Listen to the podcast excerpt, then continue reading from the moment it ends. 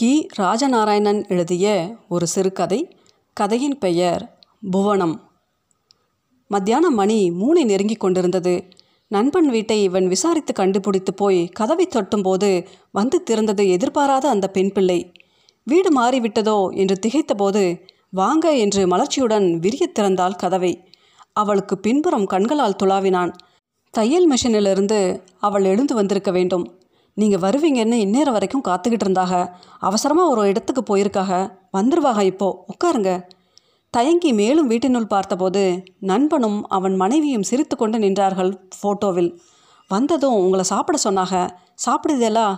இலை போடட்டுமா? சட்டையை கலத்தியதும் ஹேங்கரை நீட்டியது அந்த கை. இவனுக்கு பாத்ரூம் போகணும் போல் இருந்தது. அங்கே என்று காட்டி கொடுத்தாள். குளிர்ந்த நீரை அள்ளி அள்ளி மேலே இறைத்து கொண்டான். தண்ணீருக்குள்ளேயே தவளையாகிவிடணும் போல் இருந்தது. பாத்ரூம் கதவை திறந்தபோது கையில் டவலுடன் நின்று கொண்டிருந்தாள். வாங்கி விரித்து முகத்தில் ஒத்திக்கொண்ட போது ஒரு நல்ல சலவையின் மனம். டவலை முகத்திலிருந்து எடுத்துவிட்டு அவளை பார்த்தான். நேச புன்னகையுடன் இவனை கவனித்து கொண்டிருந்தாள். குழந்தை அந்நியனுடன் பழகிவிட்டது. சகஜம் வந்துவிட்டது என்று நினைத்தான். இவன் அவளை கவனித்தான். பதினோரு வயசுக்கான உடம்பு ஒல்லி கொஞ்சம் உயரம் சட்டையும் பாவாடையும் மட்டும் மேஜையில் போடப்பட்ட இலையின் முன் உட்கார்ந்து கொண்டு புறங்கைகளையும் தொடர்ந்து கொண்டே கேட்டான். உன் பேர்? புவனா. பாதி நாணத்தோடு பாதி சிரிப்பு. கொஞ்சம் தலை கவிழ்ப்பு. மனோகருக்கு நீ என்ன வேணும்? சொந்தமா? இல்லை என்ற மெதுவான தலையசைப்பு. மேலே இருந்து வந்து கொண்டிருந்த கண்ணாடி வெளிச்சத்தை ஒரு மேகம் கடந்தபோது ஏற்பட்ட வெளிச்சக்குறைவு. நீ சாப்பிட்டாச்சா? முடிந்தது என்று தலையசைப்பு. முகத்தில் பழைய நாணம் சிரிப்பு தலை கவிழ்ப்பு வந்துவிட்டது. இனியும் மேகம் கடக்காமல் பார்த்து கொள்ளணும். ஜன்னல் வழியாக பக்கத்து வீட்டு பசுவின் மடியில் தண்ணீர் அடித்து கழுவி கொண்டிருப்பது இவனுக்கு தெரிந்தது. காம்புகள் விரைப்பாகி விட்டன. இப்பொழுது கறக்கத் தொடங்கலாம். நீ பள்ளிக்கூடத்து லீவுக்கு இங்கே வந்திருக்காயா? கிளிக் என்று சிரிப்புடன் ஒரு தலை கவிழ்ப்பு இப்போது ஏது பள்ளிக்கூடத்துக்கு லீவு? இது அவனுக்கும் தெரியும். ரசம் உண்மையிலே நன்றாயிருந்தது. ரசம் ரொம்ப நல்லா இருக்கே. நீ தான் வச்சையா? சும்மா சொல்றீங்க. இவளைத்தான் இவள் வைத்தது தான் என்ன வகுப்பு படிக்கிற நீ? கால் பெரு விரலால் தரையில் அரைக்கால் வட்டம் போட்டுக்கொண்டு நான் பள்ளிக்கூடம் போகலை படிப்பை நிறுத்தியாச்சு. இது நம்ம கேஸ் என்று நினைத்து கொண்டான். எது வரைக்கும் படிச்ச? ஆறாவது வரை. கொஞ்சம் கொஞ்சமாய் அவள் தன்னை பற்றி சொல்லிக்கொண்டே வந்தாள். சோஃபாவில் இவன் உட்கார்ந்து கொண்டே கேட்டான். அவள் தையல் மெஷினில் உட்கார்ந்தது தைத்து கொண்டே சொன்னாள். இவள் மனோகரின் மனைவிக்கு ஏதோ ஒரு வகையில் தூரத்து உறவாம். தாயும் தகப்பனும் கண்ணை மூடிவிட்டார்கள். இவளோடு மொத்தம் நாலு உடன்பிறப்புகள். இவளே மூத்தாள். குடும்பத்தை காப்பாத்தியாக வேண்டும்.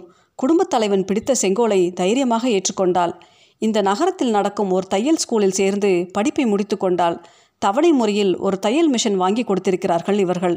ஊரில் போய் துணிகள் தைத்து கொடுத்து அதிலிருந்து வரும் வருமானத்தை கொண்டு முறைப்படி மிஷினுக்கு பணம் கட்டி குடும்பத்தையும் காப்பாற்ற வேண்டும். இவன் மூச்சை உள்ளுக்கு இழுத்து வேகமாக வெளியே விட்டு அப்பா குருவி தலையில் பணக்காய வச்சிட்டியே என்று மனசுக்குள் சொல்லிக்கொண்டான் உனக்கு என்ன வயசாகுது? வலது கை பக்கமுள்ள வீலில் உள்ளங்கை பதிந்து வேகமாக ஓடிய மிஷினை மெதுவாக்கி பதினாலு என்றாள். மனசுக்குள் பதினாலு என்று சொல்லி வியந்தான். இந்த நாட்டின் வளர்ச்சியைப் போல் இவளும் பாதிக்கப்பட்டிருக்கிறாள். ஊட்டம் நிறைந்த உணவும் மனநிறைவும் கொண்டிருந்தால் இப்போது இவள் ஒரு பறவையைப் போல் இருப்பாள் என எண்ணினான். தைக்கிற நேரமும் வீட்டு வேலையும் போக பாக்கி நேரங்களில் எப்படி பொழுத போக்குவ கதை புஸ்தகம் படிப்பேன். கதைனா ரொம்ப பிடிக்கும் எனக்கு. அப்படியா? எனக்கும் கதைனா ரொம்ப பிடிக்கும். எழுத என்று மனசுக்குள் சொல்லிக்கொண்டான் வாசல் கதவு திறந்தது. மனோகர் தம்பதி கையில் குழந்தையுடன் உள்ளே நுழையும் போதே ஆச்சரிய ஆனந்தத்துடன் இவனை நெருங்கினார்கள். நீ வராமல் போயிடுவேன்னு நினச்சேன். நீ அப்படி செய்யக்கூடிய ஆசாமி தானே என்று இவனுடைய தோலை பிடித்து நிமிட்டினான். பிறகு தனது குழந்தையிடம் பாத்தியா இதார் பாரு சுண்டல் மாமா வந்திருக்கார் என்றான் மனோகர். முன்பு இவன் தன் நண்பர்கள் இவனிடம் குஷியான சமாசாரம் சொன்னால் அட்ரா சுண்டல் என்று சொன்னதை இன்னும் ஞாபகமாய் வைத்து கொண்டிருக்கிறானே என்று நினைத்தான். குழந்தையை இவன் கைகள் நீட்டி தன்னிடம் அழைத்தான். அது முகத்தை திருப்பிக் கொண்டது. குழந்தைக்கு வயசு எட்டு மாதம் இருக்கலாம். பெரிய கண்கள் அழகாக இருந்தது. ஐயோ குழந்தைக்கு ஏதாவது விளையாட்டு சாமான் வாங்காமல் வந்துவிட்டோமே என்று வழக்கம் போல் தன்னை குறைப்பட்டு கொண்டான். என்ன பேர் வச்சிருக்க? அனுசியா. அப்போ பொல்லாத பொண்ணா தான் இருப்பா. சந்தேகம் வேண்டாம் என்றான். இவர்களுக்கு காஃபி வந்தது. பிறகு அனுசியாவுக்கு பால் வந்தது. அப்பன் மடியில் அவள் சொகுசாக படுத்து அட்னக்கால் போட்டுக்கொண்டு பாட்டில் பாலை கொஞ்சம் கொஞ்சமாய் உறிஞ்சிக்கொண்டே இவனை பார்த்து கொண்டிருந்தாள். அவள் அப்படி இவனை பார்த்தது யாருடா நீ? எங்கள் வீட்டுக்கு வந்திருக்க? என்பது போல் இருந்தது. மனோகர் தன் குழந்தையின் எதிர்கால திட்டத்தை இவனிடம் விவரித்தான். நான் இவளுக்கு பரதநாட்டியம் கற்றுக் கொடுத்து ஆசியாவிலே இப்படி யாரும் இல்லை என்று ஒரு நாட்டிய ராணியாக்கப் போகிறேன் என்றான். இவன் அவள் முகத்தை பார்த்தான். பாவங்களை கொண்டு வரக்கூடிய வசதியான முகம். அதுக்கு முகம் கூட அதிகம். இந்த பெரிய கண்களை போதும் என்று நினைத்தான். நாட்டிய ராணி ஆன பிறகு இவள் தன் மடியில் இப்படி உட்கார சம்மதிப்பாளா என்று ஒரு நினைப்பு வந்தது இவனுக்கு. இப்போது இவன் மடியில் கதகதப்பாக இறங்கி தொடை இடுக்கு வழியாக நாட்டிய ராணியின் ஒன்றுக்கு வழிந்து கொண்டிருந்தது. வேட்டியை நனைச்சிட்டா என்று இவன் சொன்னபோது அங்கே ஒரு கூட்டு சந்தோஷ ஆரவாரம் எழுந்தது. அனுஷ்யாவுக்கு உங்கள் மேலே ரொம்ப பிரியம் என்றால் புவனா. கிராமங்களில் இப்படி ஒரு நம்பிக்கை என்று நினைத்தான். மனோகர் துணி பீரோவை திறந்து இவனுக்கு மாற்றிக்கொள்ள ஒரு புது கைதியை எடுத்து தந்தான். அதை வாங்கி கொண்டு இவன் பக்கத்து அறைக்குள் போனான். பெற்றுக்கொள்ளும் போதே அந்த கைலியின் ஸ்பரிசம் மிருதுவாக இருந்தது. காவி நிறத்தில் இருந்த அதை இவன் தன் முகத்தருகே கொண்டு சென்றபோது அந்த நிறத்திற்கே உண்டான ஒரு மனம் இருந்தது.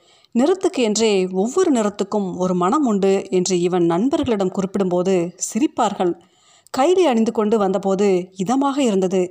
தன்னை சுற்றி ஒரு புனிதம் நிறைந்தது போல ஒரு எண்ணம். அறையில் தான் களைந்த வேட்டியை போனா எடுத்துக்கொண்டு அனுஷ்யாவையும் இவனையும் பார்த்து சிரித்துக்கொண்டே குளியலறைக்கு போனாள்.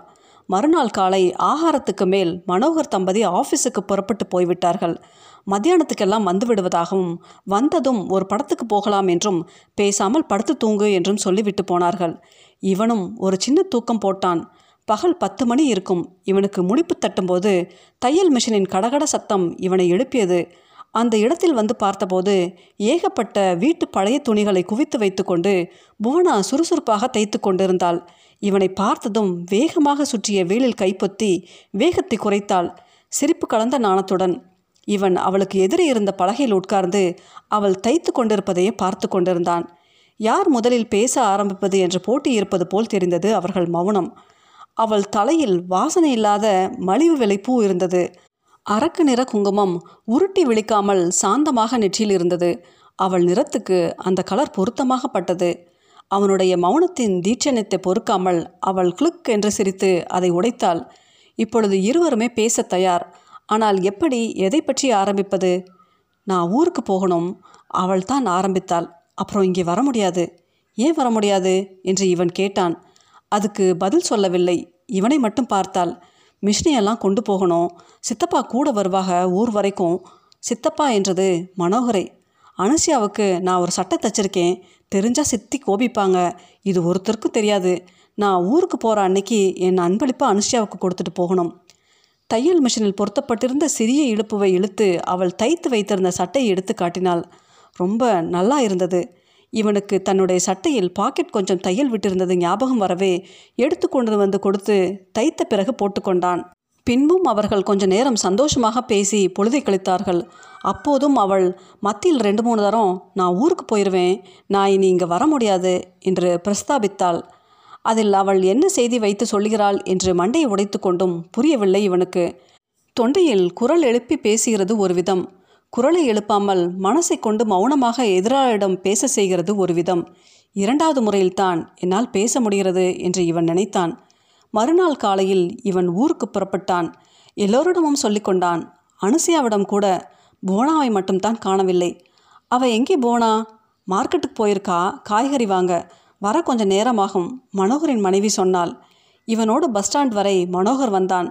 டப்பா பஸ்ஸாக இல்லாமல் நல்ல பஸ்ஸாக பார்த்து வைத்து கொண்டான். கூட்டம் அதிகமாக இல்லை. பஸ்ஸில் ஏறிக்கொள்ளும் முன் ஒரு தரம் சொல்லிக்கொள்ள ஆரம்பித்தான். இடது கையால் சட்டையின் இடது மார்பை தொட்டான். என்ன வழியா மனோகர் கேட்டான். அவன் முகத்தில் ஒரு சின்ன திகழ் ச்ச நீ ஒன்று அதெல்லாம் இல்லை. சும்மாதான் என இவன் சொன்னாலும் இதயத்தில் யாரோ கல்லை விட்டு எரிஞ்சிட்டாங்கடா என்று மனசு சொல்லிக்கொண்டது இவனை அறியாமலேயே இவன் கை தொட்டது. பாக்கெட்டு தான் என்று பிறகு நினைத்தான்.